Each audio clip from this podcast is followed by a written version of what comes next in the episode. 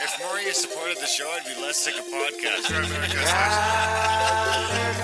blah, blah, blah, blah. Sending out good vibes. Blah, blah, blah. Good vibes. Blah, blah, blah. Good vibes. Blah, blah, blah. Good vibes. Good vibes. Underneath breaths of deep gratitude and prayers for guidance and protection. And put on a didgeridoo and shamanic drumming track. Shivers or vibrations and stuff like that.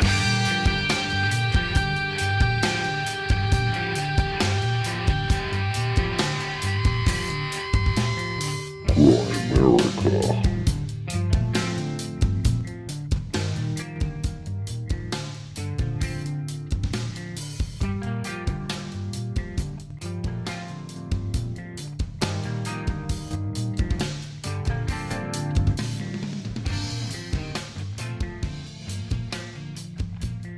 Okay, guys, welcome back to the Grind America Show. Coming at you with some new gear. And uh, see if you guys notice the difference. And we're coming at you with Dan Harari, like Ferrari, uh, this week on the show. It's a good show. It's a fun one. We got everybody's favorite podcaster, Grandma Lama Ding Ding Dong Dong Dong Dong Dong. Hey, buddy. Yeah, let us know if the if it sounds different. We got uh, we got some new new gear. We had to my my mixer crapped out, and uh, yeah, I was looking for something with less, less, uh, less interfaces and less connections and less buzzing. And this, I think, we're using StreamYard now and new mixers, and it should be, it should be much better, I think. And it just feels better. My computer's running better. Everything is better. And this is an interesting chat with uh, a longtime U F O researcher and a Hollywood celeb publicist. Really interesting. He's got a book about uh, you know benevolent E Ts coming to Earth to help us and save us. Really? Good story. Yeah. That never happens. Well, I know, but this is why we got to start talking about it. There you have it. So what have you been up to? You went out. I know. I met some, met some friends, had a great time, met some friends. I've been, uh, yeah, doing lots of stuff, lots of work, working on some books, working on an amazing book. What'd you do? I'm more interested in you leaving the house. Well, I, I no, I just I, I don't want to. You know, I went in. I went out for dinner with a bunch of friends. It was great. You would eat, hmm? Like some, yeah. some of the C E five crowd and stuff. Yeah. Oh, did you go C E five-ing? No, no, we just went out for dinner. Yeah. Wow, too bad. Yeah, it, was, it was fun. It's all about C E five season. Uh yeah, it's coming up. I, yeah, I might have to try again or something. Maybe we should. Maybe you, you and Shauna should come out and we'll get everybody together. We should do that. I'm smoking weed though. Well, just do it on your way there. No, whenever I want. I don't understand how I smoke weed. You're pretty subtle anyways when you do it, so that's fine. Nobody knows. We'll, we'll just make sure, I'll just make sure that that's a caveat, and I'll say, look, it's it's just going to, you know. Nobody knows what we're up to, what I'm up to. So, well, that's well, there's, some, there's some interesting things, because one of her channeler friends, Uh, that we actually were going to have on the show. I, I can't remember if we did or not. The one that does the, the fire, the grid thing. Yeah. Yeah. Yeah. yeah. Um, Shelly Yates, I think is her name. What's her name? No, maybe not Shelly Yates. I can't remember. Um, is there something beeping over there? She, she phone? came. Well, yeah, that's my phone. Why? Can you hear that through my mic? Yes. That's not, maybe we need to redo the gate on this if thing. You're talking. The gate doesn't work. All right. Okay. But that's okay. So, I mean, go ahead. Anyways, she mentions like she got communications that there was going to be a fake invasion. And she's like, what's all this about a fake invasion? She had never really heard of Project Bluebeam. Similar to our guest here, Dan Harari. I think he didn't hear me right. I'm pretty sure he's probably heard of it, but uh, I want to talk a little bit about Bluebeam in this intro. In our lazy ramblings, you can always fast forward to the interview with Dan. It's a little bit, probably like a half hour down the line. We'll get rid of some housekeeping issues here and ask, beg for your support. And I'm going to talk about Blue, I'm going to talk about Bluebeam a bit. I mean, we did uh, have, we just bought almost two thousand dollars worth of stuff. It was like nine hundred, nine fifty for those for the good. We cord. had to buy something, so we thought we'll do that, eh? Just yeah, we had to do something. You know, it was time to upgrade. There was a buzz on this side. I couldn't quite find. I just had so many cords running everywhere. And Graham needed an upgrade, literally, because his mixer was on the verge of crapping out. It was, it had a buzz that was kind of creeping in and out and getting worse. Well, and then it stopped working altogether. I mean, it's how weird is it that I showed you what I wanted to get for the future? This is one of those weird things that happens. I I, I truly think it's a manifest thing, just like just like other examples. But as soon as I say that and show you what I want in the future, like what my long-term plan is for like a mixer type thing for what I do with the books and the shows, the thing stops working. Our original one stops working. Like we had it fixed. We had the compressor connected. We had it fixed. And then all of a sudden it craps out. So I'm like, well, I guess we got to make a decision. Well, we've had that mixer for a long time. That was the first like thing we bought. Yeah, it's that one that I was using was eight, eight, nine years old probably.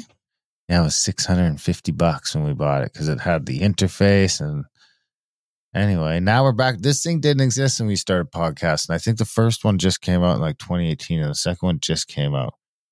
This is the one that Adam Curry quit trying to make his thing when it came out because it just it sort of does. It just does everything you could possibly need it to do. It's not a click of a button. I can change it to whoever. So it's great for Graham doing his stuff. It's perfect for me. I don't have a bunch of gear and I'm and all the buzz is gone. We'd be interested to know if you guys hear a difference in the audio. So uh, it's going to help Graham do some books. Anyway, all that stuff we do around here, because it's not free. It takes her time. It takes her dollars. It takes a ton of things to keep this show going every week for going on ten years now. We're only a couple months away from a ten-year anniversary. So it's important, you guys, more important than ever, grammarica.ca slash support. If you can, head over there, sign up for monthly or make a one-time donation or whatever you can do to help keep the show afloat. If you want to see the show keep going in its current form, uh, we can't do it without people like you stepping up and supporting it so we can keep going. So grammarica.ca slash support, guys, if you can, when you can. Of course, uh, the other thing we're going to talk about is we've been considering maybe doing video again. So, I mean, let us know. It's that's like more money. Be like, we're right now we're doing StreamYard on the plan. That's already like twenty-five bucks a month. If we want to do ten eighty, which we would need to do if, if we if we want to start doing video on a serious, not like serious, but we you know we have these presentations from time to time. And, um. We're just considering it. We're considering going live on something. We have a bunch of people that are doing pretty well on YouTube these days, and it might be fun to go live on Rumble. Rumble's getting more popular. So, you know, that's like, then the payment goes to sixty bucks a month or something like that instead of twenty-five. So all that stuff, just everything costs a fortune. And time. And it's a bit more time to do that too. And I guess, you know, that's the thing. Some guests do want to have, they have presentations, they have visual stuff. And although this is mainly an audio podcast, I mean, Rumble is doing pretty good now. And we, we're putting our stuff on Rumble now anyways. So the question is, do we go live every once in a while too? Do we do that? It seems to be helping some people. The guests seem to like it, I think. Um, maybe we do it now and then. But I mean, and this isn't a YouTube thing. This isn't about necessarily going on YouTube because our main channel is one strike away from being deleted. It seems perpetually, but right now for sure it is. So, I mean, we might lose that whole thing. We've got like eight hundred videos on there or something over nine years or eight years or something like that. Are they all downloaded? Put some effort into cleaning that up and trying to get it going just while it's there, just for, for algos, basically. Because it is good marketing for the show, too. It's reachability and all that, which the audio podcast doesn't seem to have that same kind of thing. So we're going to use that as long as we can anyways. So do we just... You know, do that now and then, do that every time. Either way, we need your support. grammarica.ca slash support. And feedback. What do you think? I know my mom likes the talking heads. She's like, well, you guys, I I miss seeing you guys in the studio. Wow, that's sweet. Thanks, man. Yeah. Thanks, Mom. Uh, grammarica outlaw dot c a. We do have that whole other show. If you guys want to check that out, we've been having some good shows over there lately. And we do the little audiobook thing here every week as well, where you get a chapter of an audiobook. So check that out. If you just type Grammarica Outlawed into your pod player, it will pop up. Some people still seem to be confused by the fact that it is a whole new podcast. So um, whole separate website, whole separate feed, whole, whole separate support uh, infrastructure. That's right. So check that out, grammarica outlaw dot c a. And uh, we we are selling some gear. I mean, I think your mic's already sold. I think Brian Brian bought it. Brian in Australia. Oh, that's a good idea. Yeah, actually. And uh, the one recorder we sold to our buddy in B C. I'm mailing that out tomorrow. So if anyone else, we have like another recorder, mixer. So when you say recorder, you mean Tascam? Yeah. Yeah, actually, if you say it like that, we have two of our old recorders. We have the Tascam that we used before we went to the H N six. So we have one H N six left that's missing the battery cover. And we have the mixer that we've been using for the last few years that does still work uh, perfectly well. And uh, there was something else. Uh, just compressors and stuff like that. Oh, yeah, your stack, right? Don't you have your stack too? Your My mixer? Stack, Are you selling yeah. your mixer too? Yeah, the mixer, the E Q, the compressor, and the preamp. So if that's something you're interested in, a little nostalgia, uh, spam gram, let them know. You would have to cover the shipping, of course. But other than that, I mean, the recorder is the big one that someone might want. This is the one that we probably recorded the last like four hundred shows on. three hundred for sure. And before that would be the Tascam. So it's basically like the whole recording history of the show on those two devices. So let us know. Spamgram if you're interested. I'm selling them. We need them out of here. So that's Graham at graham america dot com. That's right. So what do you got? Do you have any? I'm I'm curious to try this thing because it's supposed to be my new Bluetooth jingle board here with these new fancy faders.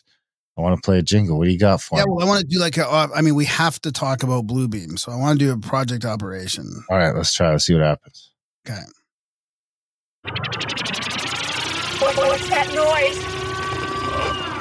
It looks military to me. Definitely military. Probably classified too. Dish fire. Prism. Century Eagle. Sigma. Mannequin. Artichoke. M K Ultra. Operation Project. I can even hear it this time. That's great. Usually I can't hear that. Really? Yeah, this is fantastic so far. Everything's coming up, Graham. So, I mean, what do you, so here, this is like, it's, it's pretty interesting, pretty deep. Um, so I was thinking about reading some of the stuff from the wikis, and then I've got like a timeline that somebody put together who used to have their site used to be like Bluebeam News. Now it's the the title of the site has changed, but a lot of research into that. And then I've got a tiny clip to play from an ex-F B I, like basically like Fox Mulder, the real Fox Mulder of the F B I about it. And he kind of changed my view a little bit about what this might look like. But this is from like Rational Wiki, right? So this, I guess this would be like the skeptical wiki thing. And they're talking about Project Bluebeam being a conspiracy theory which claims that NASA is attempting to implement a new age religion with the Antichrist at its head and start a new world order via a technically simulated second coming. So did you know that this started, like, I don't know why this guy's name is popping up all the time now, but I'm not sure if I noticed this. The allegations were presented in ninety-four by uh, a Quebecois journalist and conspiracy theorist named Serge or Sergei Monast. You ever I heard of that? Know that. Did you know about that? Quebecois, huh? He published his uh, his book called Project Bluebeam.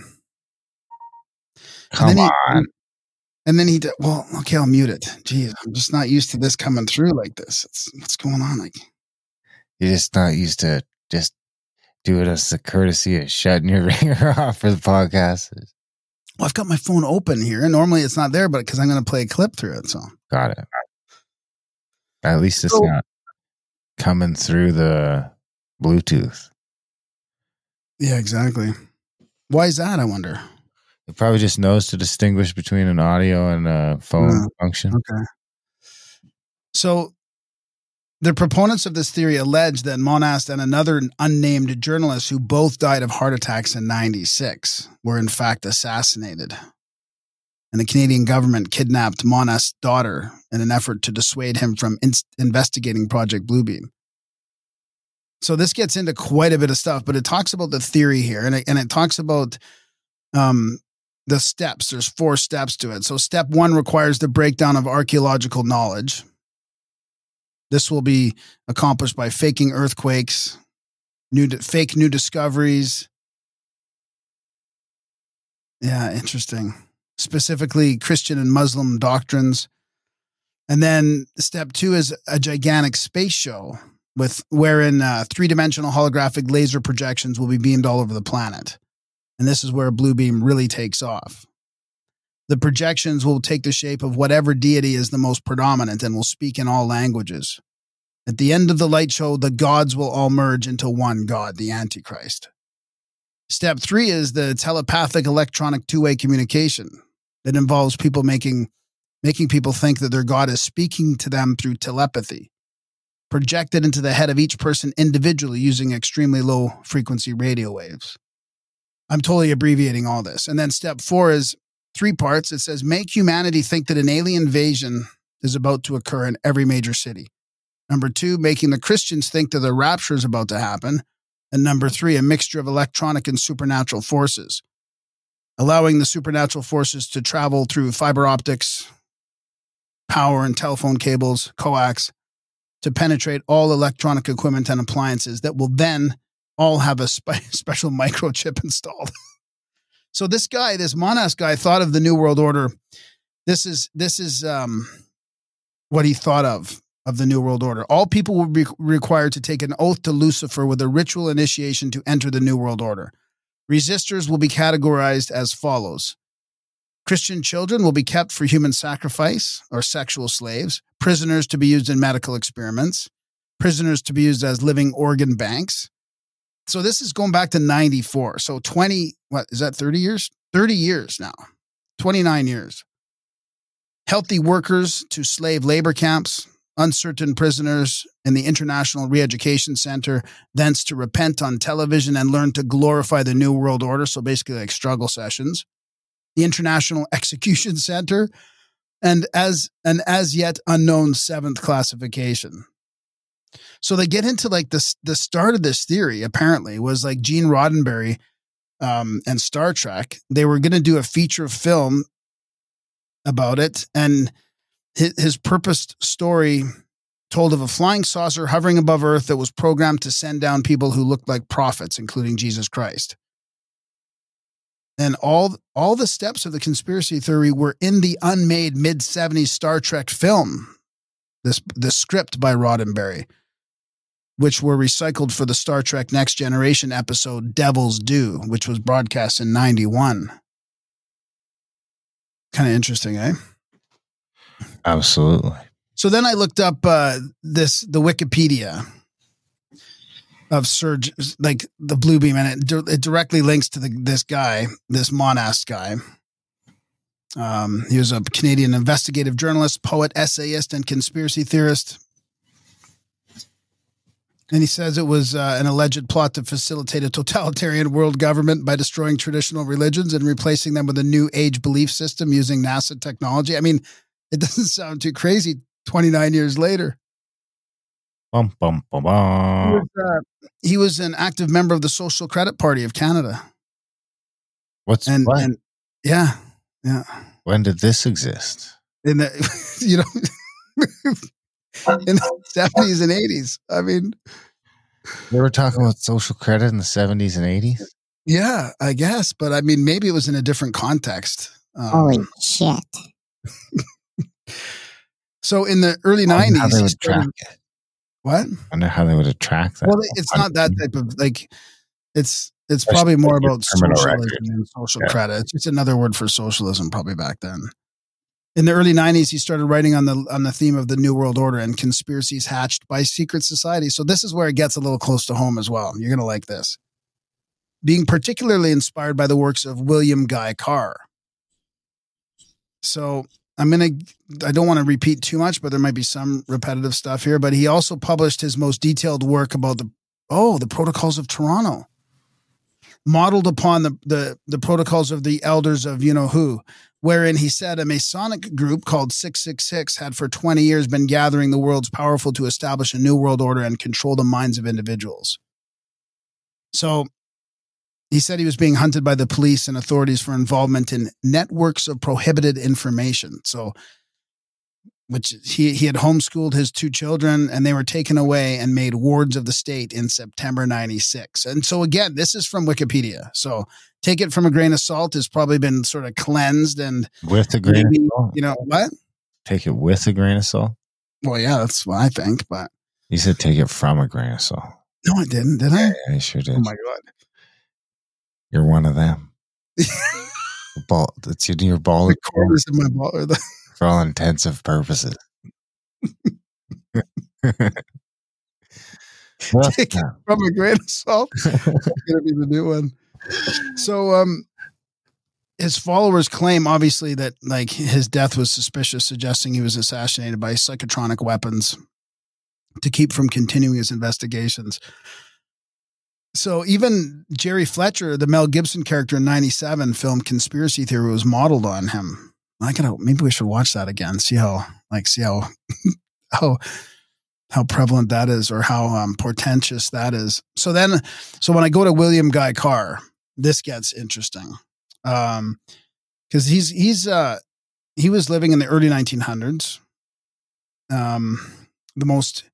He was described as the most influential source in creating the American Illuminati demonology, according to American folklorist Bill Ellis. So in the fifties, he was the leader of the Anti-Communist National Federation of Christian Laymen of Toronto. He was also the president, one of the presidents of the Naval Club in Toronto.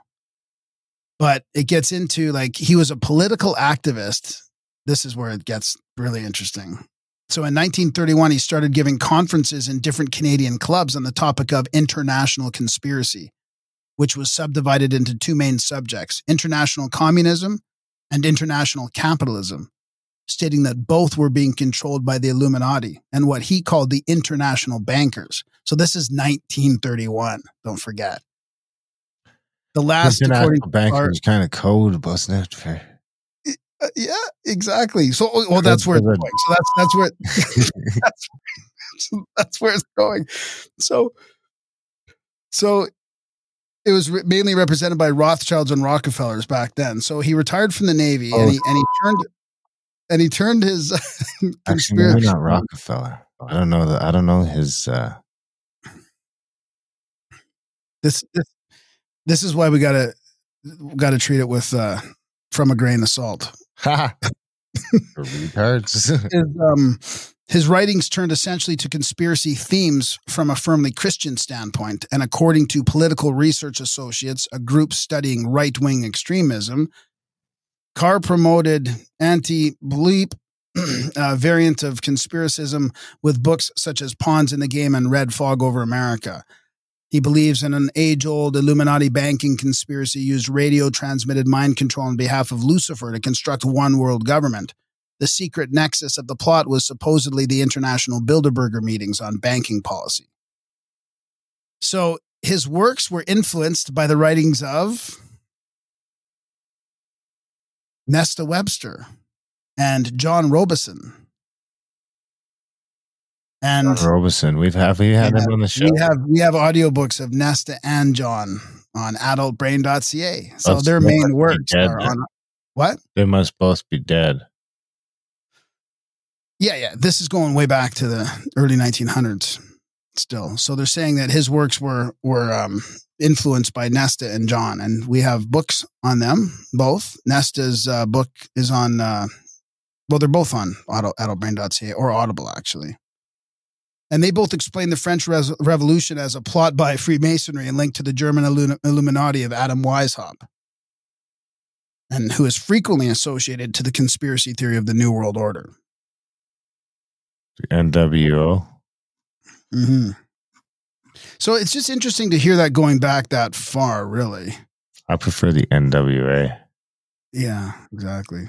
So I'm going to just put... Uh, I'm going to read quickly this timeline that was put together um, from this guy. He says, uh, this is kind of getting more into the U F O aspect, because that is just sort of saying, you know, the conspiracy, Canadian conspiracy theory sort of history. But below is a chronological breakdown of all the fact-checked information supporting Project Bluebeam theory over the past century. So it doesn't contain speculation, numerological, or symbol, symbolical, symbologic, symbolical observations, and sticks as closely as what we know.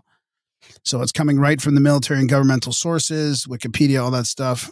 For those who don't know, in a nutshell, Project Bluebeam is the theory that the powers that are be that B are planning to make to fake an alien invasion in the coming years with an intention to bring the world's nations together to fight against a common cause.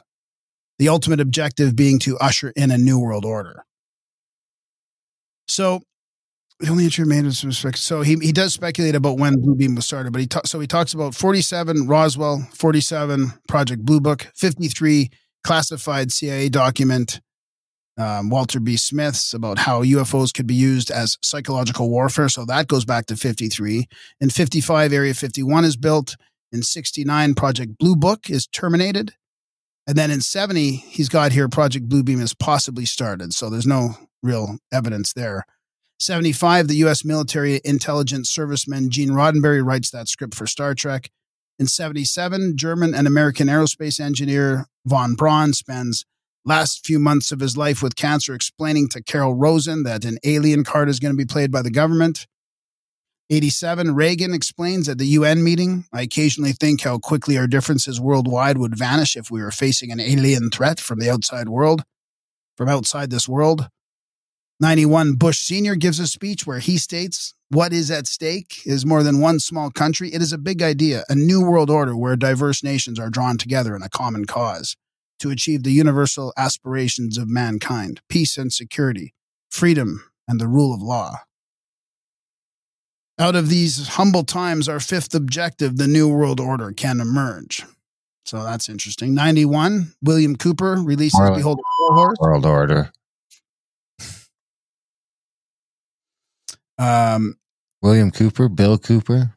Yeah, yeah.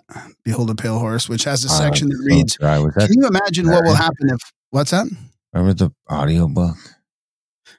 I've got it, yeah. Is it self-narrated? I don't know. It's like, wow, it's so monotone. Oh, it wasn't good? Oh, no, it was hard. Yeah, it was hard. Maybe if you put it on like one and a quarter, it might liven up a bit. But it's mm-hmm. hard without the like, um, I don't know, the like just oscillations in pitch. Mm-hmm. So he mentioned in his book, uh, can you imagine what would happen if Los Angeles is hit with a quake, New York City is destroyed in a terrorist-planted atomic bomb, World War Three breaks out in the Middle East, the banks and the stock markets collapse, E Ts land on the White House lawn, food disappears from the markets, some people disappear, and the Messiah presents himself to the world. In ninety-one, Janet Morris, who has worked as a consultant to the Defense Department, she publishes numerous white papers detailing this non-lethal war doctrine proposals. And then the Canadian journalist in ninety-four, that's the Monash thing, releases the pro- the book Project Bluebeam, explaining the theory and how it ultimately ends in a fake alien invasion, which will be used to usher in the New World Order. And he gave a couple lectures on the topics. And then ninety-six, they arrest him for homeschooling his children and take his daughter away. Then Bill, Bill Cooper dies in a shootout with Apache Country County sheriffs after evading arrest warrant for three years. And then two thousand four, approximately, Janet Morris, who has worked on the non-lethal weapon holograms, appears on British T V talking in depth about how the holograms could be used to project Jesus, the devil, or U F Os in the sky. two thousand four is also the last record of her saying any imp- or having any employment within government agencies. And then two thousand nine, Carol Rosen gives speech at the U F O Disclosure Project, explaining her conversations with von Braun. And then twenty twenty to twenty twenty-two, the M S M starts to report on multiple U F O sightings. The governments start to admit the existence of U F Os and the true extent of reported sightings. U F Os are renamed U A Ps. Netflix releases multiple U F O documentaries. Joe Rogan has ex-servicemen on his podcast admitting they've seen U A Ps in American airspace, and ex-President Obama admits on live T V that U S, U F Os exist. And then it goes on to Harvard scientist Robert Duncan talks about Project Bluebeam on the Concrete podcast, which has been seen, since removed from YouTube. And then, and then this gets real close. February twenty twenty-three, a surveillance balloon shot down, and we all know about the three U F Os shot down in the same locations the balloon passed through in the space of three days. New reports now say that the balloon was heading in the direction of Hawaii, where a huge wall of green lasers was seen on the same day that the balloon was spotted. Nobody talks about that anymore. Do you remember that? The Chinese, Chinese laser? Spy balloon? Hmm? The Chinese spy balloon? Uh, yeah, the, yeah, the, the the wall of green lasers on the same day. I for, I never heard about the wall of green lasers. Yeah, it's I saw pictures of it, and they were admitting it in the in the, the you know the mainstream media. On one hand, they're saying like Marjorie Taylor Greene's talking about lasers from China, and she's a kook, and then they all say, "Oh, there's a wall of green lasers over Hawaii," and it's just nobody mentions it after that, and that was in the mainstream papers. And then he goes on to say that the three U F Os were all originally reported as cylindrical and the size of a car, not balloons, except the Canadian guy who did admit they were balloon. Five trains derailed, three cell companies down. So he gets into all the latest, like electricity stuff. Eight countries pulled their ambassadors out of Turkey twenty-four hours before. Oh, this is interesting. Eight countries pull out all their ambassadors out of Turkey twenty-four hours before a giant earthquake hits. Huge five-acre warehouse fire in Florida. Black Hawk crashes in Alabama. Are you just reading the headlines now? No, it's just his summary of that. Yeah. So, yeah, now just a couple seconds of this guy talking. This is John D'Souza, who's an ex-F B I guy. Ground talking about play clip. Look out. However, the way that we wow. know they're not true U F Os, true U F Os can be extraterrestrial and extra dimensional. In other words, they can, they are usually, uh, they have capacity for shape shifting. They have a capacity for disappearing and reappearing. They have, that is one of the ways that we know genuine U F Os are afoot. Uh, we're able to see those qualities in them. These tic, ta- uh, these tic tacs, these U A Ps don't have those, don't have those abilities. However, I, I do believe that they are very, they have the ability to uh, destroy things, to destroy things, and that's why they're being uh, built up. They are not, they are not.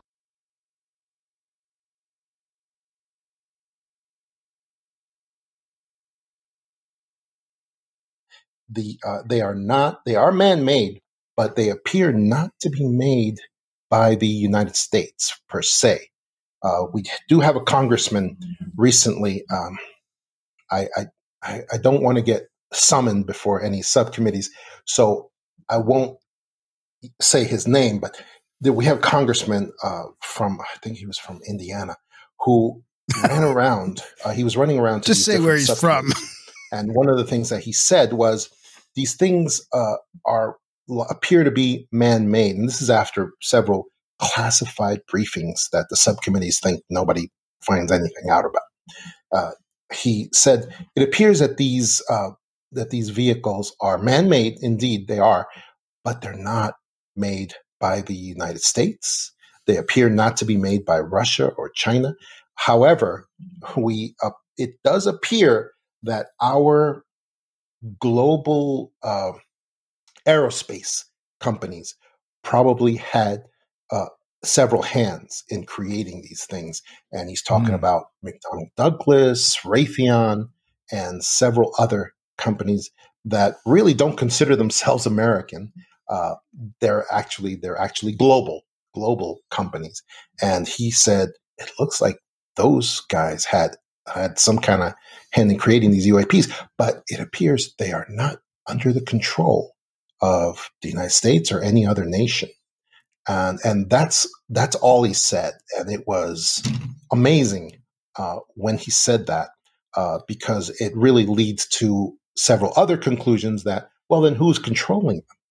Uh, and it appears it appears that uh, the ones who are controlling them are the deep state, the which is not an American uh, organization, the deep state, the uh, the uh, cabal, uh, the Illuminati, the power that is over nations appears to be controlling. He almost said Illuminati. That fits in perfectly with uh, them eventually building up this campaign of fear uh, in the nations, uh, which is what they're doing right now.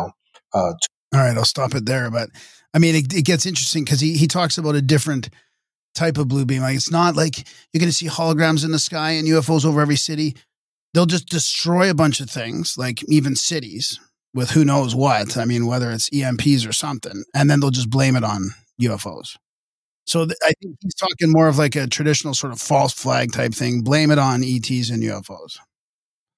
All right, guys, support the show. It's important. Do you have a D? Uh, sorry, A bio, no. Mister Dan Harari, like Ferrari. Oh yeah, let me let me pull it up. Give me a sec. I forgot to pull it up. Hurry up, Dunlop. I can't wait to hear your first book with voices. Do you have, can can we hear your girl voice? Do you have a girl voice yet? No, I don't. No, I don't. No, no. Oh my. So um, let me just. I should have. I sorry, I wasn't prepared with this. Seriously. Yeah, I get it. It's it's a long one, so I'm just going to skip through. This is from uh, Dan Harari, author dot com, and also there's going to be a link to his book in the show notes. Um, he's a he's been a senior publicist. Um, he's been a publicist through wow since the eighties. He's been a publicist for Hollywood. He's he's he's got a book out about celebrities too. He's brushed uh, shoulders with almost every celebrity. Um. American Film Institute, Playboy, Playboy Models, the Playboy Channel, where he handled all the P R and program information. Um, he worked in the American Film Institute as campus information director. I'm just skipping through some of the stuff here. Art director, science uh, degree in communications. And he's also been interested in U F Os because he's had a couple of amazing sightings. Let me just check the latest part here.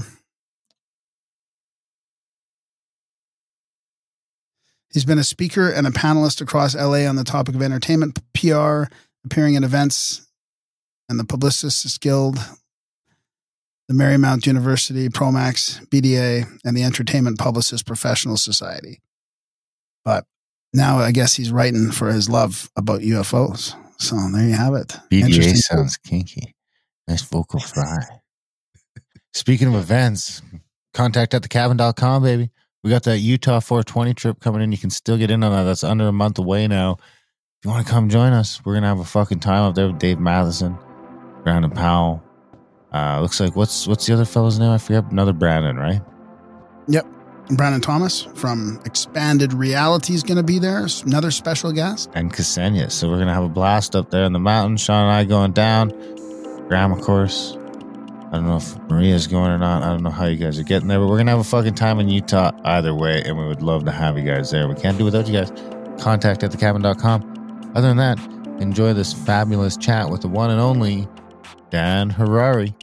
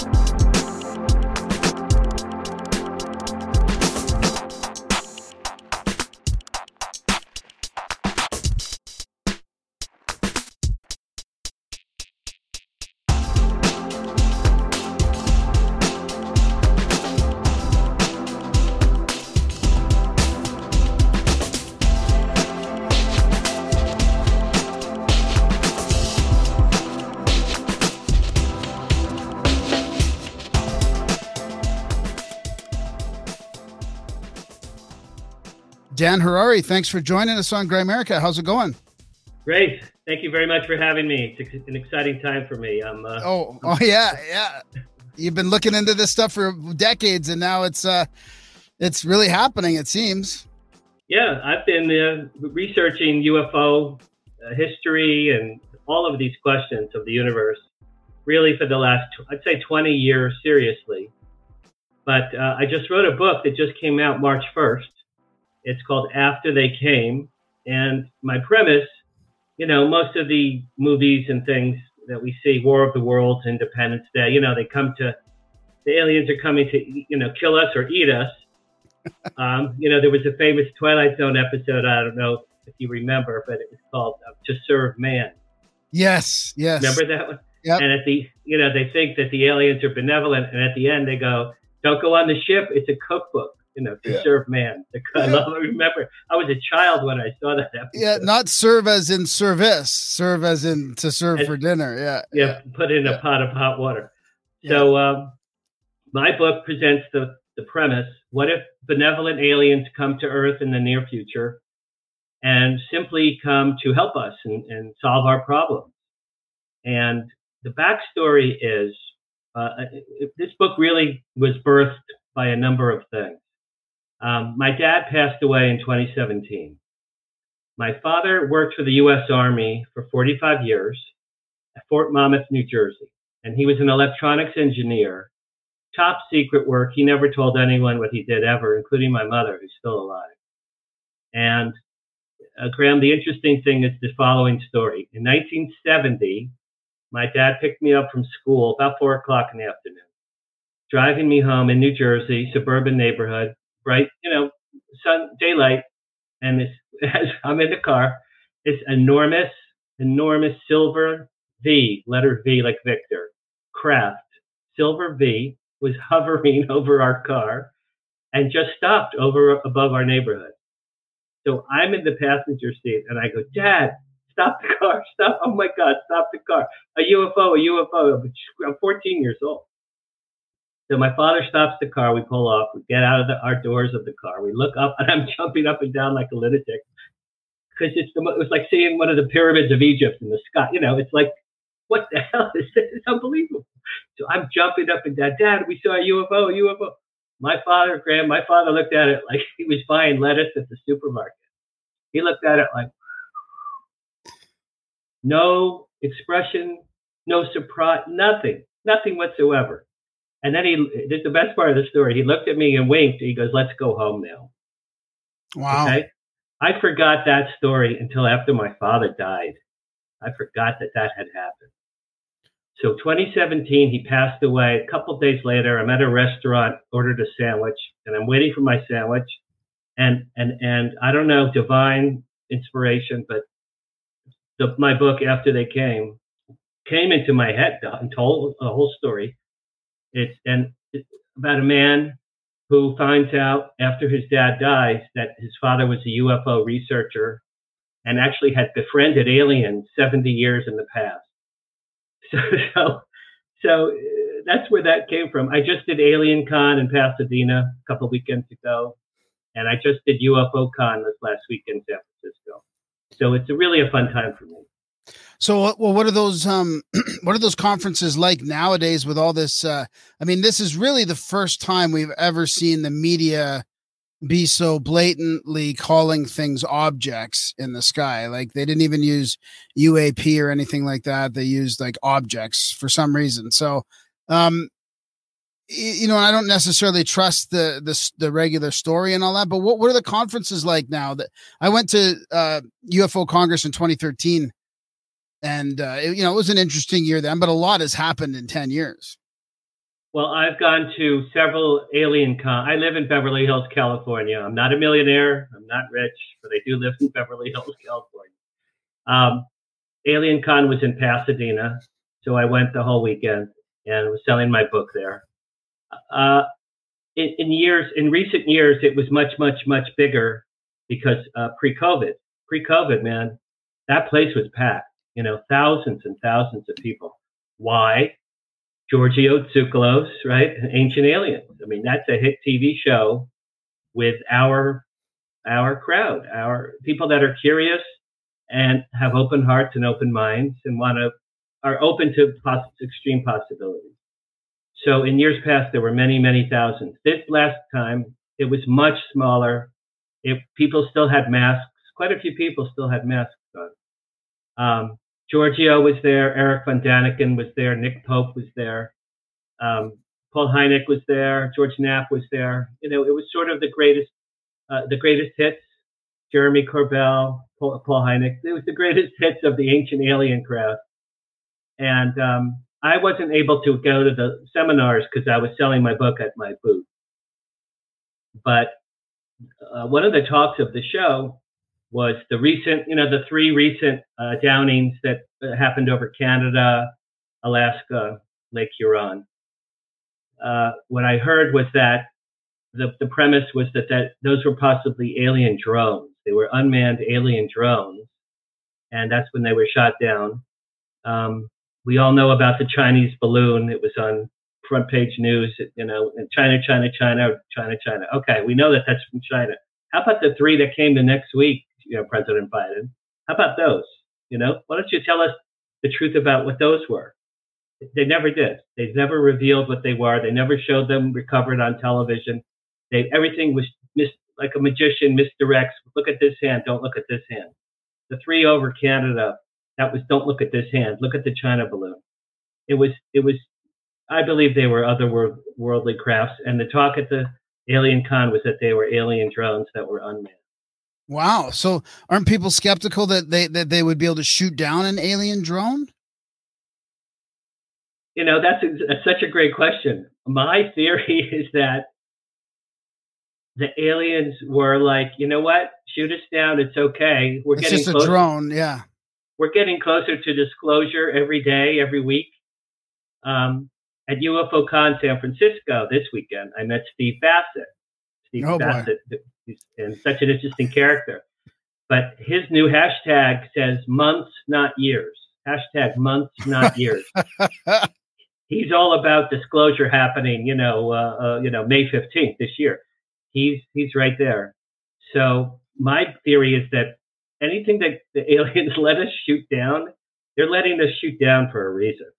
So perhaps it's, it's just to get us a closer step to disclosure. That's my theory. And it is weird how they talk about the wreckage being in, they're dr- dragging it up from the lake, and then that's all the last thing you hear about it. You know, it's they let they let these things down over, uh, you know, difficult areas to salvage, and uh, and then you don't hear anything about it. Well, the China balloon, right, off the coast of South Carolina, that was on C N N, man. They showed yeah. the ship. They showed the ships on C N N getting the white balloon and, and the, the tech out of the sea, dripping wet. We saw that. So so the Yukon or Alaska or Lake Huron can't be that much harder than the Atlantic Ocean, really. Yeah, exactly.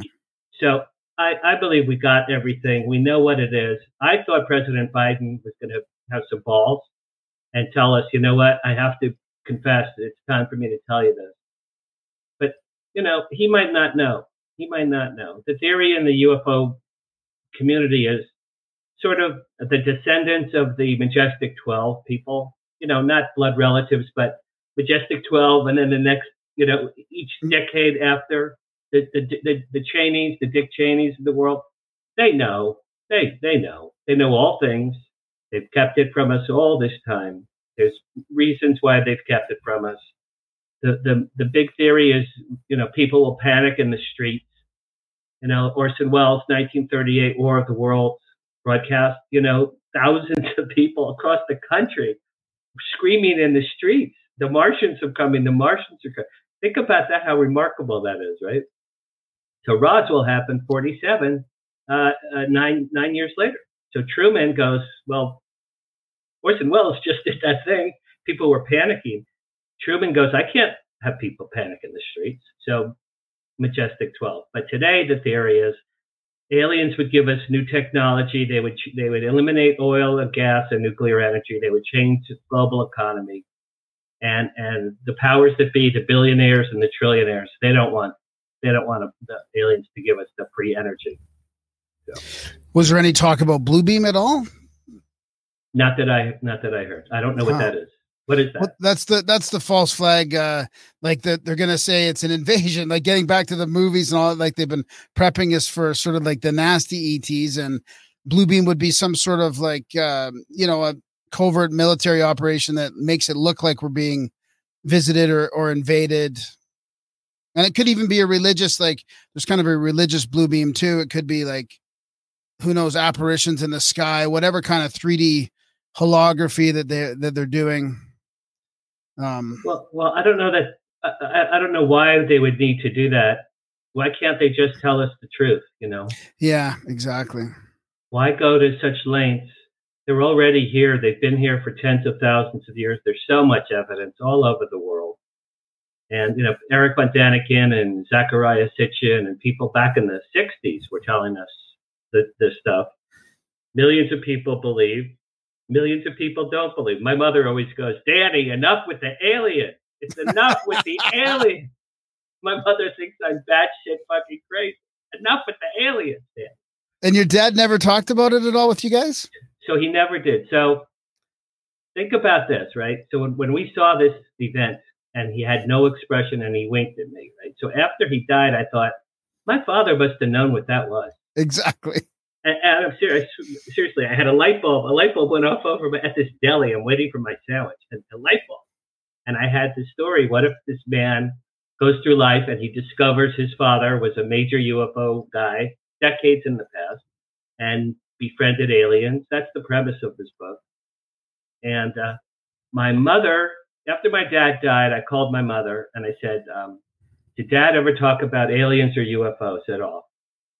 And she said, when he started work at Fort Monmouth in uh, nineteen fifty-one, this is only four years after Roswell, fifty-one. She said they took him deep into the vaults and they showed him something top secret. And they said, you could never tell anyone as long as you live what we, what you saw here today. And my mother said he came home. He was white and like shaking. And he told my mother, I saw something today I can never tell you or anyone about as long as I live. Now, what could that have been? Really, let's think about this. What could that, nuclear bombs already had happened. Okay. Uh, well, I saw a giant U F O with my father. He looked at it like, you know, I should have used more silver paint on that wing in the back there. I mean, he looked yeah. like, like it was his car. He looked at it like he was watching his car go by. So if my dad was involved in reverse engineering or anything, we'll never know. We'll never know. But after he died and I had that light bulb, I thought, what? Perhaps my father knew more than he ever told anybody. So what got you interested? If you didn't remember that like detail until after he passed away, what got you interested about twenty years ago? Like what? Because um, that would have been what, like mid, what? When was that? Two, about two, early, early two thousands? Yeah, yeah, okay. oh three, oh four. I was at a, a, mall, a mall in L A. I was waiting for a girlfriend at the time. We were going to go see a movie. And I was early, so I went to the bookstore downstairs. And for the first time in my life, I saw the uh, paranormal books aisle. There was a huge paranormal books aisle. And I, you know, aliens, U F Os, crop circles, ghosts, poltergeists, past lives, reincarnation, all these things. And, and it was another light bulb. I was like, you know, I'm ignorant, man. I'm an ignorant person in life. I don't know about any of these things. These are not things. You know, I studied communications in college. I was a writer in high school. I was a drummer in high school. I was into rock band. So now, twenty years ago, I'm, I'm, I'm seeing crop circles, which I'd heard of. I didn't really know anything about it. So I bought, and I bought like this many books, like as many as I could carry. And I read them all. And then I joined MUFON. I joined MUFON, and I think it was in oh seven, a couple of years later. So I went to the MUFON L A meetings for years and years. That's where I met Giorgio. I met Giorgio in oh seven. And uh, he gave the whole ancient aliens theory uh, as as he learned from Eric von Däniken. And at the end of that lecture, Graham, I actually went up to Giorgio and I hugged him. And I said, man, you just opened my eyes. Uh, like, I can't believe. I now have a different view of the world, thanks to you. And that's true. So since then, more study, more study. Um, books, documentaries, lectures. In nineteen ninety-six, the second U F O I saw with my son when he was eight in the high desert in Lancaster, California. My son and my daughter and my wife, ex-wife moved there after my divorce. So my son and I were looking at the sky with his new telescope. He was a little boy. Now he's thirty-five, so he was eight at the time. And we saw a, in the far right-hand corner of the sky, it was like an egg-shaped light. I'd say an egg-shaped light, off off white, off yellow color, and it flew very slowly but very steadily all the way across the entire sky in a straight line, in a straight line. And I thought it was a satellite. I'm like, that has to be a satellite. What what else could that be? Then it stopped for maybe twenty, thirty seconds at the left side of the sky. It stopped, and then it reversed course and it went all the way back where it just come from in the same line. And I was jumping, oh my God, where's the T V news when you need the T V news? Where's the camera? You know, this is before even cell phones. I, I didn't have a cell phone. So that's the second one I saw. Third one I saw was two thousand eight. You know James Gilliland? Yep. The ranch. Yep. Gilliland Ranch. Is that the Isetti Ranch? Isetti Ranch. That's exactly right. So In oh eight, he gave a lecture at MUFON L A, and he said, hey, July fourth weekend, come up to my ranch. I have a, uh, I'm going to have a U F O uh, weekend. So my girlfriend at the time and I spent the weekend up at his ranch. And um, I remember uh, William Henry spoke. They talked about orbs. They talked about ancient Egypt. They showed movies during the day. And then at night, it's at the base of Mount Adams. You probably, if you've been there. I, I haven't been in Washington or Oregon. It's Washington State, and and it's uh, at the base of Mount Adams. Apparently, it used to be a Indian. Uh, it was an Indian reservation for hundreds of years. The, the Indians used to live there. At night, there were about maybe two, three hundred people. So at night, they would build a bonfire and sing songs and play guitars and tambourines and dance around the fire.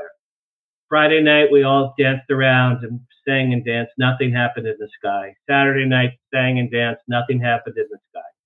Sunday night, nothing's happening. I said to my girlfriend, I go, you know what? Let's let's leave early. We'll beat the traffic. Let's go. You know, let's, it's nothing's happening. As I said, like two seconds after I saw said that, a giant thing. I, I can't even describe it. Maybe a teardrop shape, but it was uh, bright emerald green, dark emerald green color.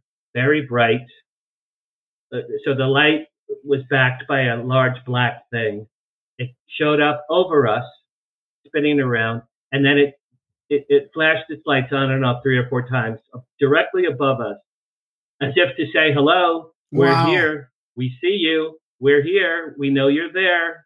H- hope you're doing okay. Happy Fourth of July. And then, man, it grabbed, it took off. It, it vanished. It gone. So I started crying. People st- literally were crying. We were hugging, kissing. Oh, wow. Oh, man. man, we saw this thing. That was in oh eight. Those were my three U F Os that I saw with my own eyes. Which one's your favorite?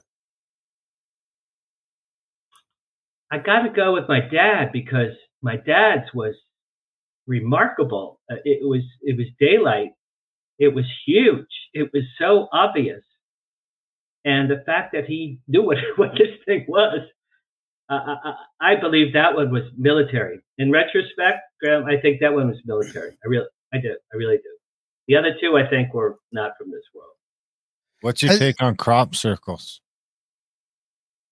I've just read about it, seen some documentaries. I believe they're giving us messages in code, and we're not advanced enough to figure out what they're trying to tell us. It could be the cure for cancer. You know, I mean, it could be the cure for cancer. These are incredible designs and details. And they say, oh, it's men with planks.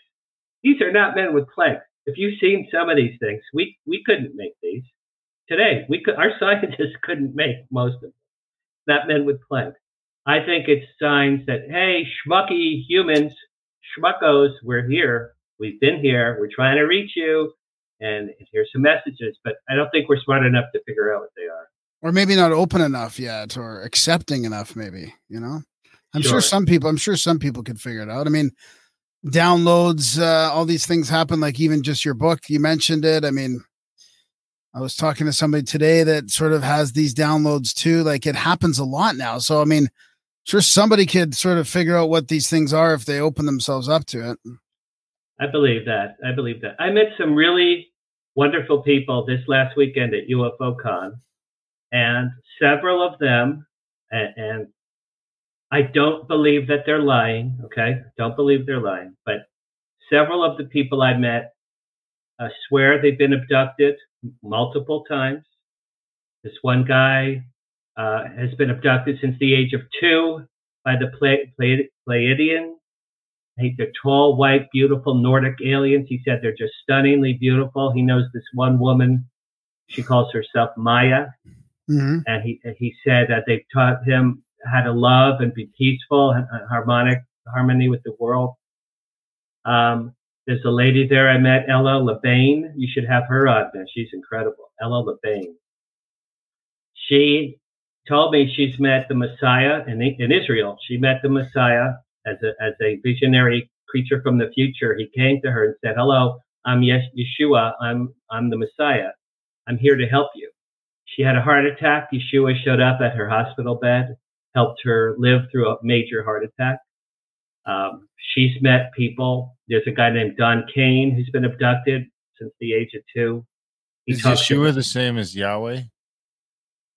Yeshua is Hebrew. Believe it or not, it's Hebrew for Jesus. How's that? That's pretty cool. He he told Ella, my name is Yeshua.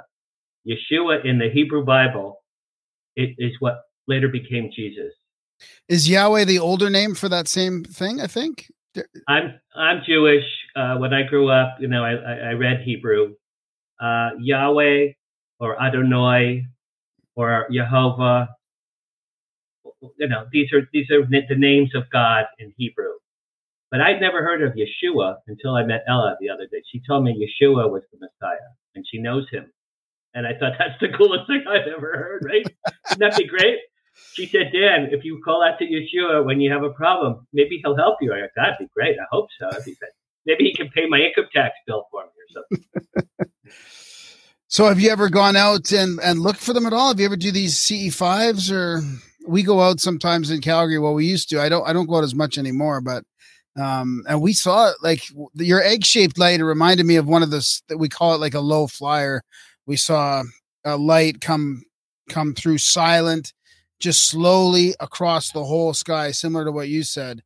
Right. And, and, and not like too high up. Like you couldn't see craft shape, but you could see that it wasn't, uh, it wasn't a plane. It wasn't a drone making noise. It was super silent, and it was clo- within airspace. Like it was close, close enough that it wasn't like satellite or, or a star. And, and I mean, we saw a bunch of them, and, you know, we'd go out and as, as a group and kind of meditate with love in our hearts and good intentions. And we had some pretty good successes. That's excellent. We as that- me, just for the record. We, yeah, we as in I me was- and a group. Yeah. Darren hasn't gone yet, but. I was oh, okay. forbidden to go. Darren, you got to get which, your ass out. Which brings up a question I need to ask you, because yeah. obviously you've been to East Ending Ranch. I've heard some rumors. And uh, I, right. the rumor the is that, that there's no cannabis law. Is that true? This was in oh eight. Um, to be honest, I think people were smoking weed when I was there. Okay, yeah, that, that might have been before the rule, Darren. I don't know. Actually, Darren, it, it it wasn't called Isetti. It was called the James Gilliland Ranch. It, it's before it became, maybe with Isetti, I don't know if he has new financial partners.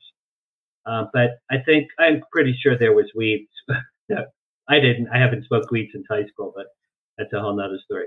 Uh, Graham, so the light that you saw that was low, did it stop and then reverse course? No, it didn't. No, it didn't. No, but it, it went all the way by. And then another one came by, uh, I don't remember if it was one or two hours later, almost to that time again. And it came by uh, in a similar, not an exact same spot, but in a similar spot. We saw it twice that night. That's very cool. Well, the one I it saw. It seemed like a scout. It seemed like, a, in a way, like a scout thing or something, you know? The one I saw, like your, like the, we said, the egg shape, it was, it was pretty high up, and it was very bright, and it was moving steadily. I thought it was a satellite or, or a comet, a meteor, or an asteroid. Because I, I said out loud, okay, it has to be one of those things. And the way it traveled, I'm like, cool, this is cool. I've told my son, this is so cool. Then it stopped. And when it stopped, I'm like, oh, I wonder why, you know, what, what, what, what could stop? Really, think about that. What could stop in the sky that high and that, that far? And then it reversed course and went back the same exact path they had just taken.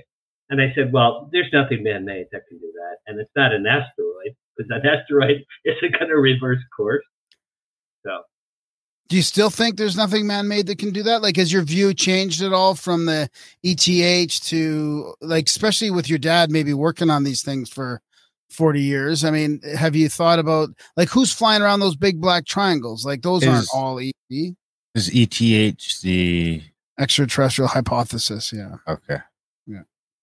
Um, I, you know, listen, honestly, I'm guessing about my father. I'm, I'm no, no, saying, I, I know, I know, but, but, but I believe, but that must have, but I guess that must have put you in a mind frame to think about the government working on tech, I guess is what I meant by that. You know, I, I think, you know, Bob Lazar, Area fifty-one, guy's a hero.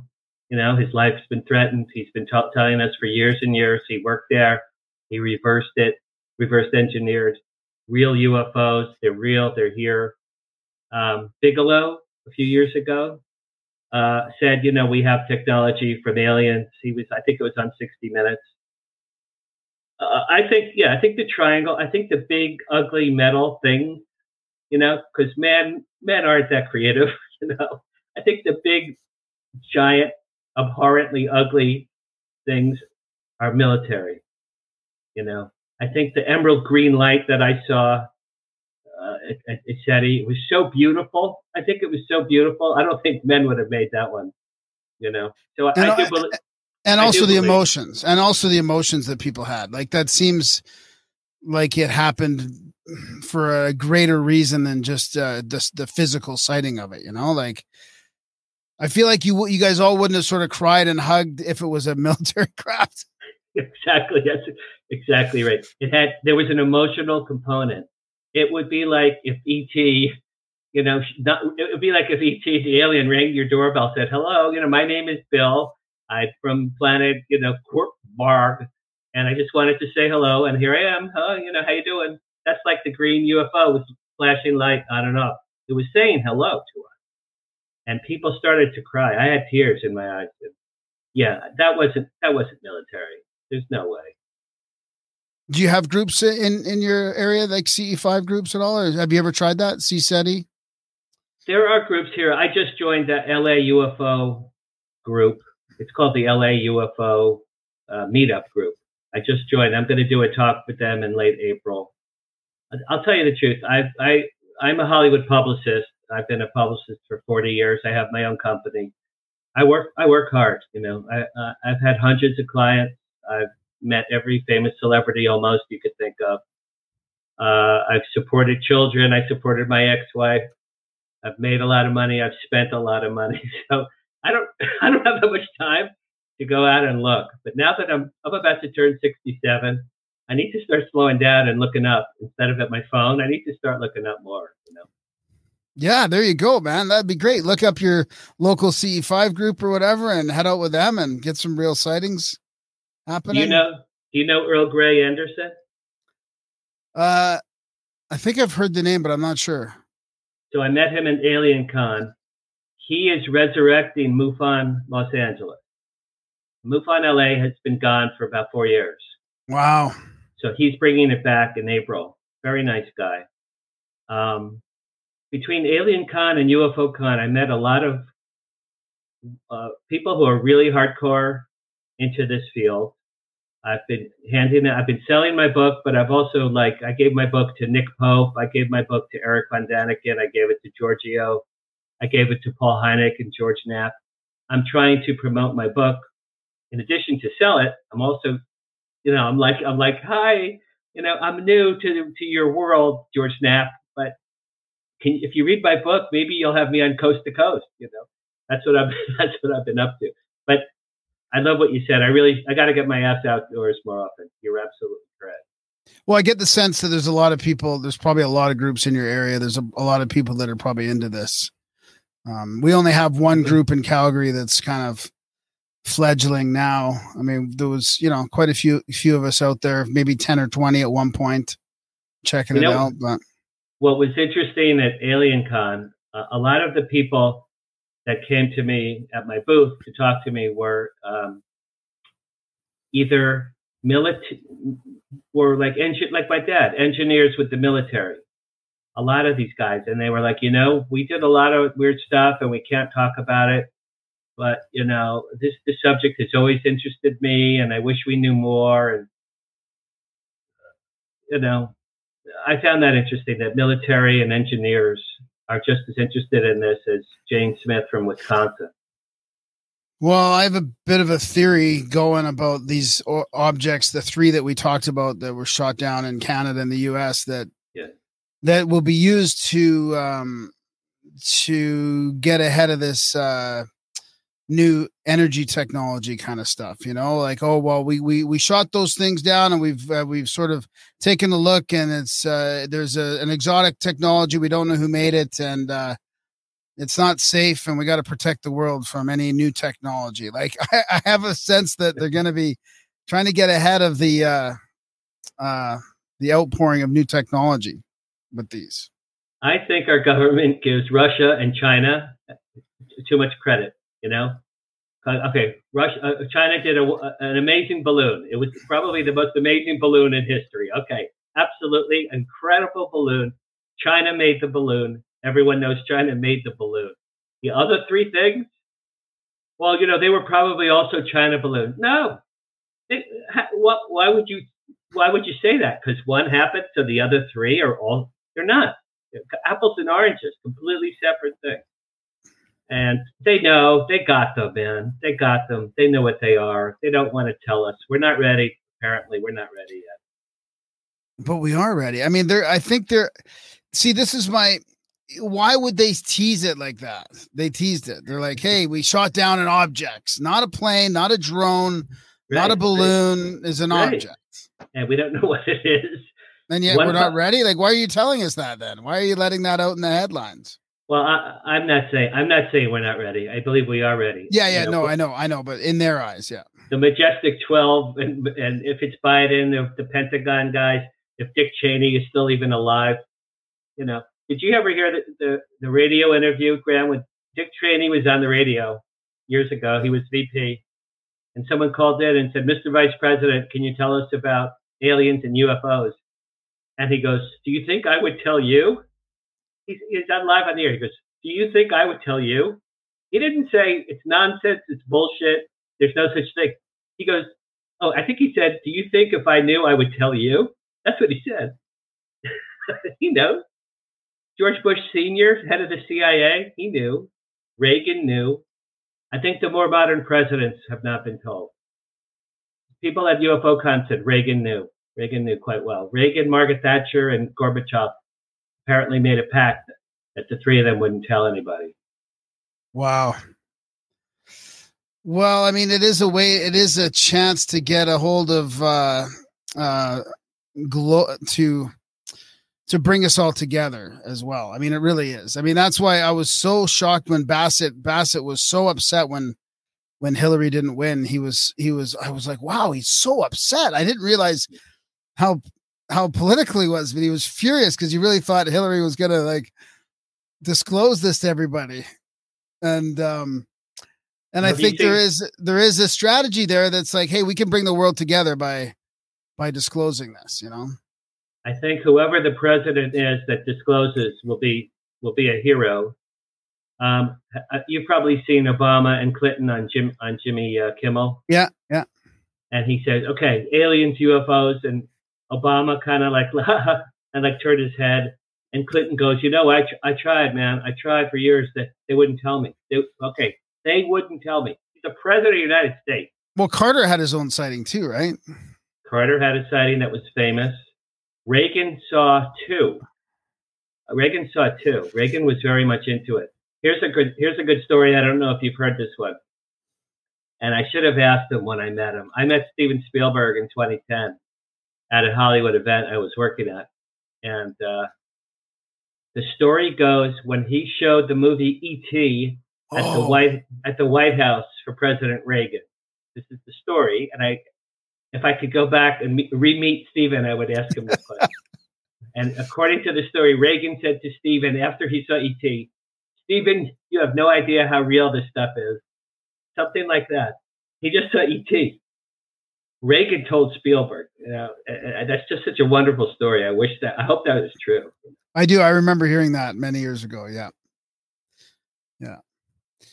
Yeah. I, I kind of slowed down a little bit on looking, cause I was like, I don't know what we're making contact with. And I started to get a bit skeptical with making contact, trying to make contact with any kind of thing, any kind of being, anything. And, and I, I read a couple books um, that were kind of saying like, why aren't they helping us already? Like, I mean, your book is talking about them coming, you know, coming to help us. I'm like, why aren't they doing that already? Then we're in trouble here. Like, come and help us. But they expect this sort of uh, grassroots movement across the world to create a, an open belief system enough that, you know, everybody will, you know, resonate enough that they can come now. I mean, I don't know. I just, I kind of reached the stage where I was like, okay, like, you know, we've made contact. I felt like I had, we made enough contact with something.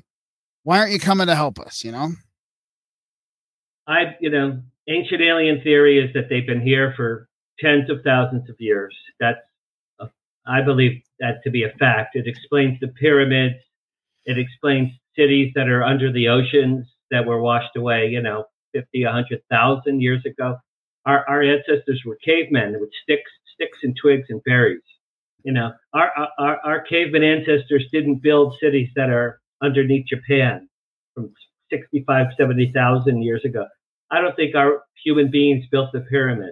How did human, my mother goes, they had ropes and pulleys. They had ropes, oh, Mom, they had ropes and pulleys? That's how they did the, the, the, the pyramids? Each block is like a thirty-two tons.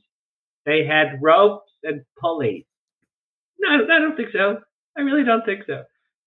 Um, there's many different races, apparently. I don't know this, but there's many different races. Some are, are benevolent. Some are kind. Some are like scientists. Some are like E T. They just want to study and, and leave us alone. The guy next to me at UFOCon is with a group, and they believe that they're dangerous and they're going to take over. Wow. And they're ma- malevolent, malevolent, and uh, they're just going to brainwash us and herd us like cattle and take over. And he was, this guy was dead. I forget the name of his group, but he was dead serious. And I was right next to him. I'm selling my book. You know, hi, my book has happy aliens, and they come and they, they eliminate nuclear weapons and they cure cancer. Isn't it great? And people are buying my book. And then this guy, oh man, they're gonna they're gonna kill us. They're gonna kill all of us. They're gonna eat us. They're gonna pick our brains. They're gonna study us. They're here. They're not nice. They're not kind. So, and so I, at one point I said, look, man, I hope I'm not bumming you out with my benevolent book. He goes, dude, you know, believe what you can believe what you want to believe, but I know my stuff is real. You know, so who, who knows? Who knows what's real anymore? We had a great uh, a great chat with um, Samuel Chong. Is that his name, Darren? Samuel Chong. Samuel Chong. And, and yep. he he helped bring this book about a about a guy who was abducted for ten days. Apparently, he was a French guy from France, and um, the story seemed really to for an abduction story. Like that. And he helped bring this book to China and Taiwan. Um, I think he helped translate it or bring it to, to those countries. And it's quite popular there now, but it really resonated with just common sense kind of stuff. You know, like this is kind of what an, what an alien guide would be saying to somebody who they abducted and all that. And they talked about nuclear, nuclear war and how they said that every planet or every evolution goes through this phase. Like it always comes about where they, they learn how to split the atom or they, they learn how to, to make these atomic uh, energies and weapons. And it's like a phase that we have to kind of get through.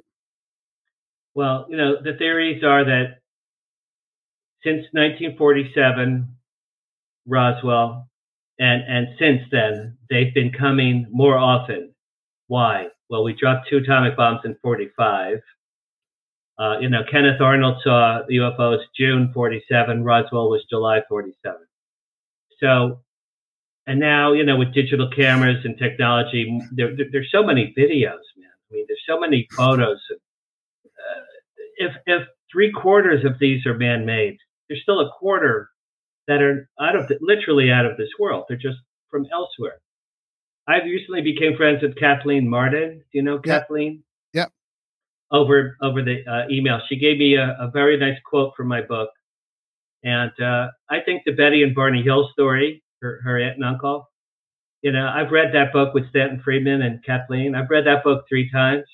I'm like, wow, man, they did not make this up. You know, they, they had nightmares for years and years. They were a black and white couple at, at that time. They didn't want to call attention to themselves. He was a postman. You know, he wasn't like, trying to get on the cover of People magazine. They wanted to, they wanted to live their lives. You know, they were, See, they were, it, they were, they were abducted. I mean, I mean that's the abducted. feeling. I, that's the feeling I get from a lot of contactees and abductees. I mean, a lot of them are reluctant to, to bring it out. A lot of them, it takes, a, takes some of them a long time before they decide to, to put right. themselves out there. Right. And, and, you know, that on its face, if they're not seeking publicity or money or fame, But you, but you, event, like, again, I met a lot of people at UFOCon who tell me they've been abducted most of their, at least five, most of their lives, they've been abducted. And they're a little bit hesitant But once they embrace the phenomenon and the fact that they're special and that they have something to share with others, they're, you know, and these people are all fifty to sixty-five years old, the people I, I met. It took them, it took them a long time to be able to tell the world, you know, I know this sounds a little bit off, but these things happened to me, and I'm going to tell you my story, and hopefully you'll, you'll believe me. Yeah. Do you, are you going to Contact in the Desert at all? I'm thinking about that one. I'm thinking about that one. If I had more money, I there's there's, there's so many. Yeah, yeah. Is that the Stephen yeah. Greer one? No, uh, that's um, uh, no. I don't know who. I think it's actually just Contact in the Desert. It's quite a large one. It's only three days this year, I think, but there's a shit ton of people speaking there. Like a, a t- I was actually going to volunteer. There's there there was some volunteer spots open. They you could fill yeah. out these applications to volunteer, and I thought, should I go down there and do that? Oh yeah, you, sh- you should. That'd be, be great for the show, and that would be yeah, great. That would show. be good for the ten-year reunion of Grammar. Oh, Remember that's you went right. down to the first year. You went down and hung out. You were a volunteer. I was a vo- yeah. I volunteered at the at the Congress. That would be good for my resume. You burned holidays. Yeah, you burned holidays to that back when you had a day job. That would be excellent. You should do. I'm a publicist, man. You should do that. You know. Yeah, yeah. Uh, so I met Steve Bassett the other night, Saturday night, and I gave him my book. And as I, he had, he was eating dinner with friends. I didn't want to bother him. I said, Stephen, I have a book. I'd love for you to read it. And as I was walking away, I, I turned and said, by the way, I said, by the way, I'm a Hollywood publicist for profession. He goes, Graham, he goes, you're a Hollywood publicist? Really? You are? He digs in his pants. He pulled out a, a handful of business cards. He goes, please call me. Please call me. It's like, he threw business cards at me. He goes, you got to call me. I got to work with you. You got to. So Steve Bassett, I'm going to call him tomorrow.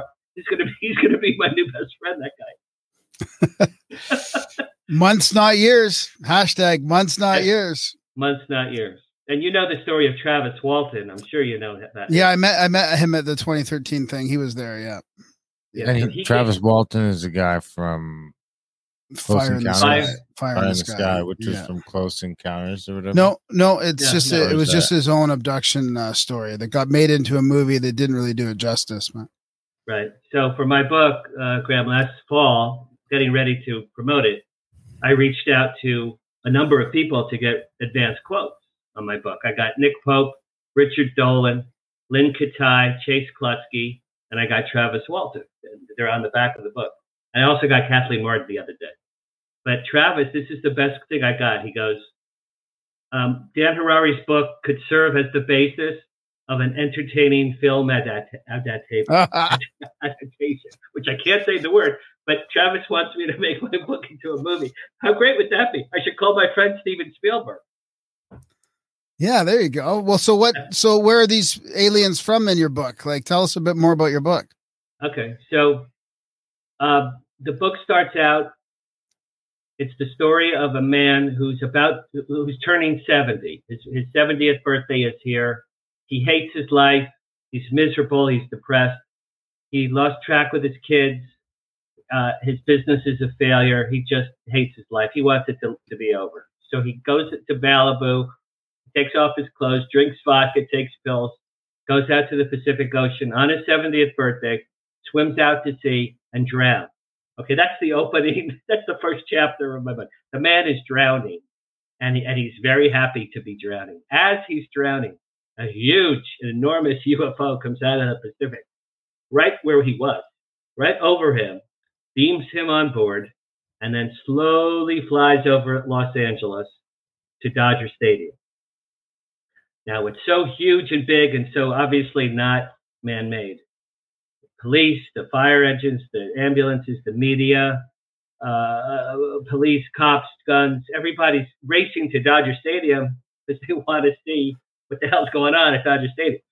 So this thing stops at Dodger Stadium, and it beams down a beautiful, tall, white, Nordic male alien, seven feet tall, white hair, beautiful, tall, blonde woman, six feet tall, blonde hair, blue eyes. And this guy, now this guy's naked and dripping wet because they just plucked him out of the ocean. They saved his life. So he's like hanging there. And they, the aliens go, people of the world, do not fear us. We are here to help you. We've been here for tens of thousands of years. Um, we felt now was the time for us to help mankind with your insolvable problems. And here's the one caveat is we will only work through this man. And, you know, the naked guy's hanging there because we have a relationship with him, and uh, he's our conduit to mankind. So if you have problems that you need solved, go to this guy. This guy will go to us, and we'll help you. And then so then they leave. Now this poor schlub is on second base at Dodger Stadium naked.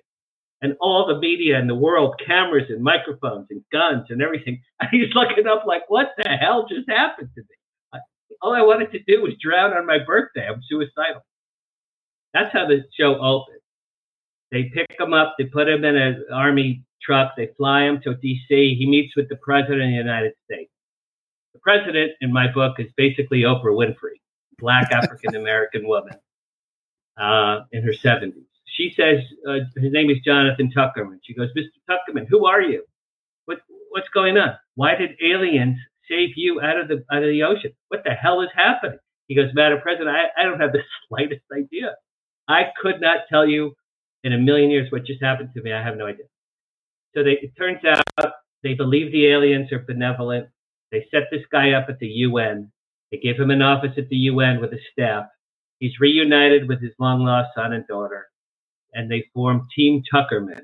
Team Tuckerman every month meets with the aliens on the on the ship above the U N, and they solve. They eliminate nuclear weapons. They eliminate disease. They cure famine. They cure a shortage of clean water. They reverse nuclear. Uh, they reverse climate change. Um, they provide free energy, so we don't need oil and gas. And every month for a year, the aliens do remarkable things. Uh, and at the end of that first year, Graham, this guy, this schlub who was killing himself, a year later, he wins the, the Nobel Peace Prize. Okay. So that's, that's how the story goes. Later in the book, he finds out that his dad had a relationship with one of these aliens ah. and, and saved the alien's life seventy years earlier before the lead character was even born. So now seventy years later, which is the present, that's why this alien came to save this guy out of the Pacific Ocean. Oh, that, that's, that's cool. Yeah, that's yeah. a big, that sounds... big picture of the story. Yeah, yeah. I like it. Are you going to put it into an audiobook at all at some point? Uh, I met a guy at AlienCon who wants to record it for me, and he wants ten grand, and I don't want to spend, I don't want to spend ten grand. So I'm trying to figure out a barter. If I give him some P R, we're, we're, we're, I'm talking to a guy. Several people asked me if it's audio. Yeah, you should. Yeah, it's really, I think it's important these days to get on audio. Yeah. Okay. Thank you for some, telling some, me that. Yeah, some authors are saying that it's they gets more traction on audio these days than than in, in paper. So that's very good advice. Yeah. I I, yeah. I I am thinking that that's probably going to happen. Yeah. yeah. Darren, you got any questions? I got one. Uh, if you only had, like, let's say you had five minutes to convince a skeptic about uh, the reality of the U F Os and aliens and contacts and all that, what what what would you refer to? What case or what argument or what what would be your go-to? I would tell them to read Eric von Daniken's Chariots of the Gods, and I would have them read Richard Dolan's book After Disclosure. And I would have them watch an episode of Ancient Aliens when they explain how the pyramids all over the world were built. Uh, I, I would start there. Those two. And Leslie Kean, also the New York Times writer, has a book as well. Yeah, we had Leslie on a few years ago. That was she was great. Yeah, yeah, she's a major person. And so Graham, and, Graham, what what I have a question. What got you? What got you into this U F O world? Uh, in nineteen ninety, I was in Israel. I was traveling around Europe and the Middle East uh, as a twenty-year-old. nineteen, I was nineteen, twenty years old, and I saw a craft on a rooftop hostel in Tel Aviv with a bunch of friends. And I came onto the roof, and and um, they were all pointing up at the sky, yelling and screaming, oh, like, well, there's a U F O up there. So I ran over to them. I'm like, what's going on? And they're like, oh, we saw this thing, and it did this ninety-degree turn. I'm like, I was so pissed off that I that I didn't see it. I looked up, and I and I said, please come back. I want to see you, too. Please come back. I want to see you too. And then it, and, and I, and then I spotted something. I go, is that it? Is that it? And they're like, yeah, that's the same thing. And it was a, like uh, almost like a dodecahedron shape, like a po- uh, a polygonal shape, uh, wow. almost like a dodecahedron split in half, and the halves were rotating against themselves, and the whole thing was spinning on a, on another axis, slowly, quietly going through the sky, and it was about a twenty-sided die at arm's length, like size. So it was clearly an object, wow. clearly flying, you know, with some unknown propulsion system. It seemed like a, it felt like a satellite because of the weird, like the weird sort of spin that it had. And they all saw it twice and I saw it once. And yeah, just ever since then, I, you know, I researched it like crazy in the nineties, in the mid to early nineties. I started going out looking for them, and we didn't see anything on our own looking for them until coming to Calgary here in Alberta, looking uh, in about, I guess, seven, eight years ago, maybe we started to see activity in the sky. How did you feel emotionally when you saw the one in Israel? Yeah, it was pretty exciting. Yeah, it was very exciting, but I didn't have any fear or or bliss or anything like that. It was just excitement, you know. Have you seen many since then? Uh, just when we go out looking, mainly. Like I've seen quite a few going out uh, in our C E five groups and stuff. A lot of flash bulbs, a lot of huge flash bulbs in the sky. Wow. Sometimes okay. to answer answer a question, like I would say something in the group and it would flash, and we're like, whoa, everybody would be like, ah, you know. That's so cool. That's great. Darren, how about you, man? Have you seen some? I've seen, uh, well, I mean, I've seen a lot of stuff in the sky that I don't know if it's U F Os. I, ha- I have seen the one I have seen that was probably like U F Os, kind of like what you were talking about, where it was, I thought, we thought it was a satellite and the sun was shining off it. We were like, pointed it out and talking about the fact that it was a satellite. And then uh, after it got about three quarters or two thirds of the way across from the, where we've probably seen it when it was straight above us. And when it got to about halfway between there and the horizon, it kind of took off to the north, which would have been a left turn for it. It's like took off and disappeared. I, th- I think if more people had at least one profound experience, Graham, like you and I have had, uh, like like like my mother. Okay, she's eighty-eight. She she's never going to believe. Okay, you know, she's a child of the, the Depression, a child of World War Two. Right? They were happy that you know. We weren't, bomb- there was no, Russia didn't bomb America in the fifties. Okay, so she's, her, that tear, you know, even me, I'm almost sixty-seven. I think my, my daughter is thirty-three and her friends, they know, they know this stuff is real. It's generational. Yeah. You know, yeah. Uh, um, our ancestors, they didn't learn this in school or religious class or from their parents. They learned how to survive, you know. Our my, my parents were poor; that they had to survive. So I think people that have these profound experiences, like I've had three, you've had several, I think it opens your heart and your mind to extreme possibilities. Yeah, I agree. One of the things we surprised us when we started the show, like ten years ago, was how many people wanted to tell their stories. Like it was a it was a an, a platform for people to tell their stories. So we'd get people uh, emailing their sightings in and, and talking about sightings and just be open about like hearing people's stories. And yeah, people just wanted to be heard, you know? Right. Right. Well, you're, you know, you're a, a legitimate media outlet, and, you know, C N N isn't going to have me on talking about my book. That's no. why I'm, I'm befriending people like you. You know, I've done podcasts across the U S and U K and Australia in the last month. And uh, I'm very grateful for people like you that give people like me a platform. I really appreciate it. You know? Yeah, yeah. Thanks. Yeah, it's it's great. It's great to meet people of like minds and and get everybody's views. My views sort of changed over the years, back and forth a little bit. And like even with my sighting, I don't know. Like I don't even know what it. I don't know what it is. It seems more logical that it would be E T because it's such a weird, weird shape and a weird thing. But I don't know. Like I still don't know. I still don't even really have a strong opinion about it. You've seen the video, I'm sure, of the light that goes over Jerusalem. Yeah, yeah. And it stays there, and then it goes flashes up straight. Okay, so that what what what is that really? What what is that yeah. thing? I mean, yeah. that is that man-made? That's not man-made. whatever that was. It was yeah. like, hey, hey, yeah. hey, this, you know, this is important. Jerusalem is important. Yeah. You know, wasn't that right at the Dome of the Rock too? I mean, correct, correct. I mean, and it was taken from different angles. There was different cameras that saw right. it. I mean, this wasn't just uh right. Yeah, I know. I kind of, I kind of gave up hope that any, any video or any picture was going to be good enough. Like in, even in the nineties, I remember people would say you, you can't prove a picture's real. You can only prove it's fake. So you kind of get stuck to a spot where you could say, oh yeah, that one's fake. But you, if you can't prove it's fake, you still can't prove it's real.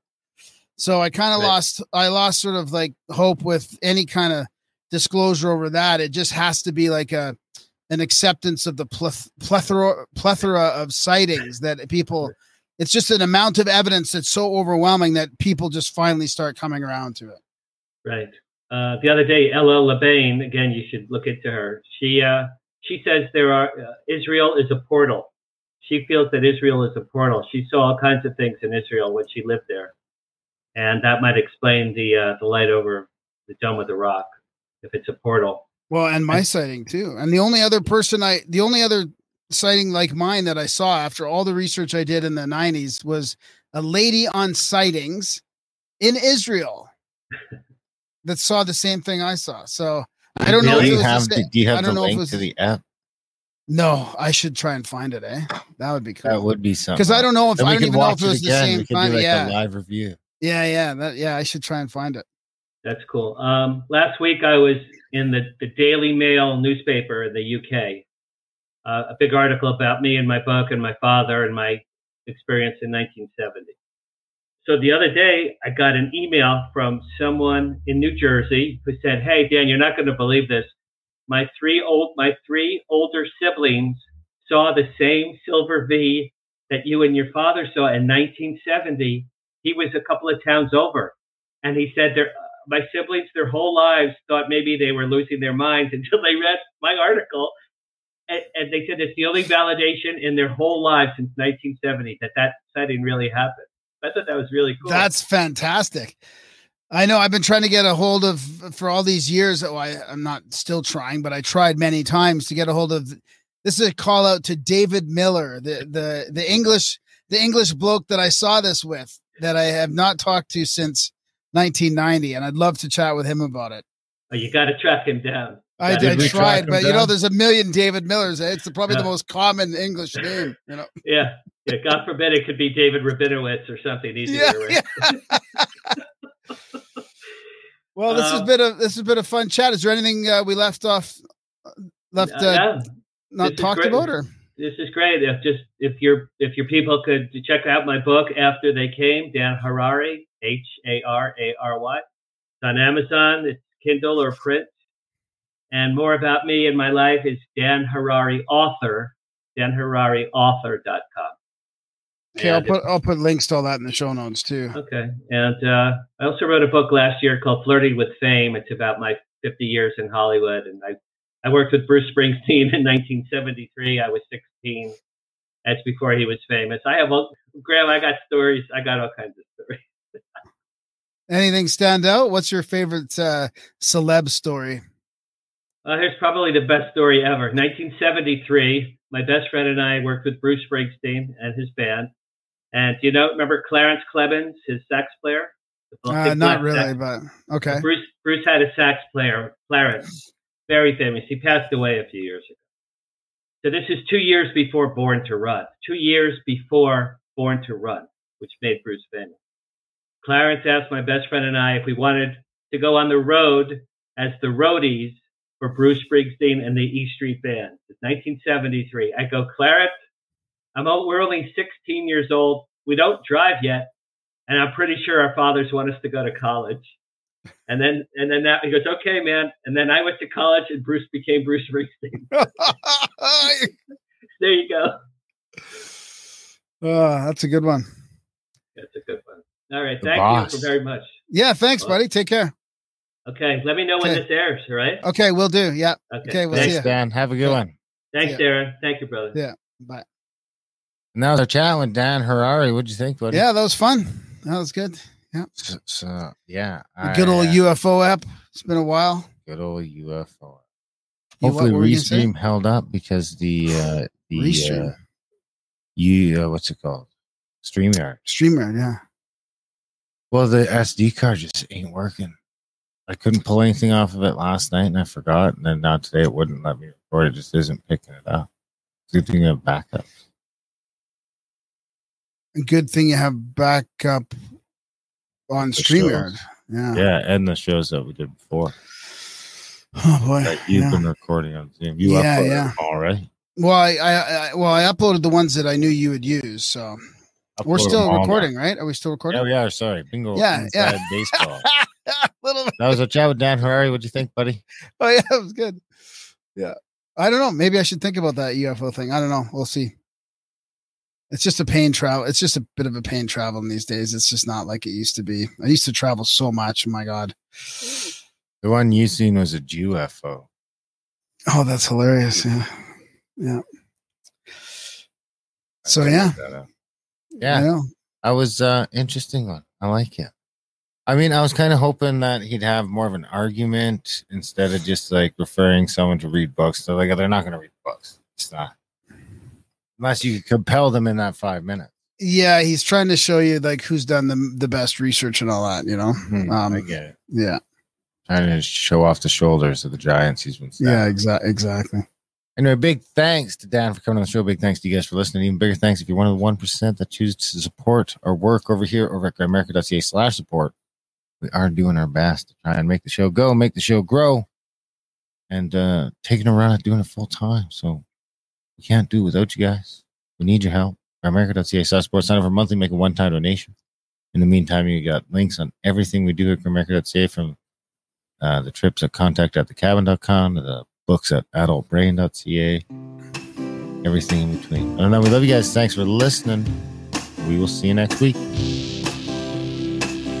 Oh, the rain came down. My wallet got soaked. The money ran out. Oh, the mud was gold. The ground was cold. My dignity was never bought nor sold. Oh, choose a career, get your mind clear, keep up with the Joneses. Oh, you go in, you atone for your greed. You atone for your greed with the electric messiah. Just your publicity stunt. I can see your your duplicity in front of your lines. Oh, the rain came down. My wallet got soaked. The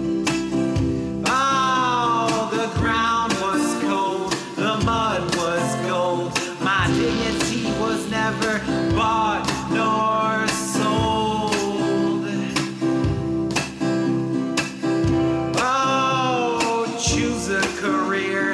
Get your mind clear, keep up with the Joneses.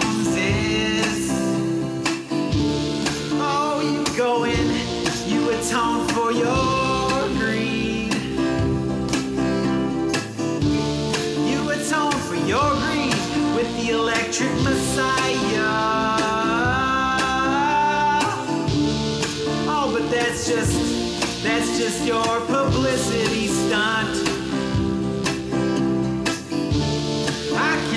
Your, your duplicity in front of your lies.